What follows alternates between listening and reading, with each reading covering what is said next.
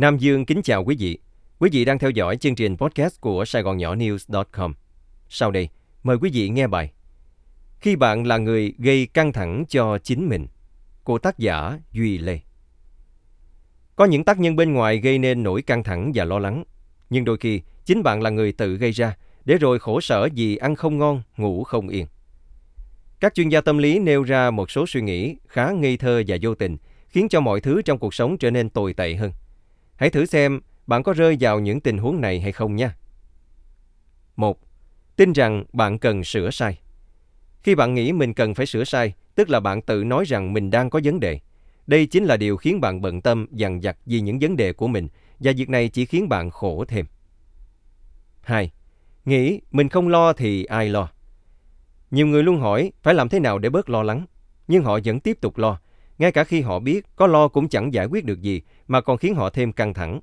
Nhưng lý do duy nhất khiến chúng ta lo lắng là vì một số người tin rằng lo lắng là cần thiết và hiệu quả nhất. Điều này là không đúng, vì như vậy sẽ khiến bạn cảm thấy mình như một kẻ thua cuộc và làm giảm hiệu suất làm việc và sinh sống của bản thân. Hãy từ bỏ ý nghĩ rằng lo lắng là có ích và bạn sẽ cảm thấy bình yên hơn, chín chắn hơn. 3. Làm nhiều việc cùng lúc. Rất nhiều người đang làm cho cuộc sống của họ khó khăn hơn gấp 10 lần vì họ liên tục cố gắng làm hoặc suy nghĩ nhiều việc cùng lúc. Cả hai đều tạo ra sự choáng ngợp một cách không cần thiết. Cho dù cố gắng cách mấy, ai cũng chỉ có thể làm từng việc một lúc.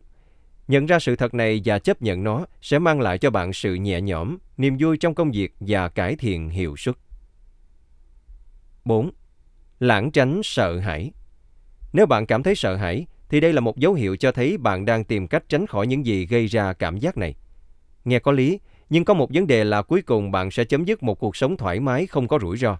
Điều này trở nên nguy hiểm hơn về lâu dài vì bạn không đối mặt với nỗi sợ hãi và tiếp tục ảo tưởng rằng mình đang phó mặc cho một thực tế tàn khốc, khiến cho bạn yếu đi cả về tinh thần và thể chất. Hãy đối mặt với nỗi sợ hãi của bản thân và cố gắng vượt qua để làm được nhiều điều có ích hơn. 5.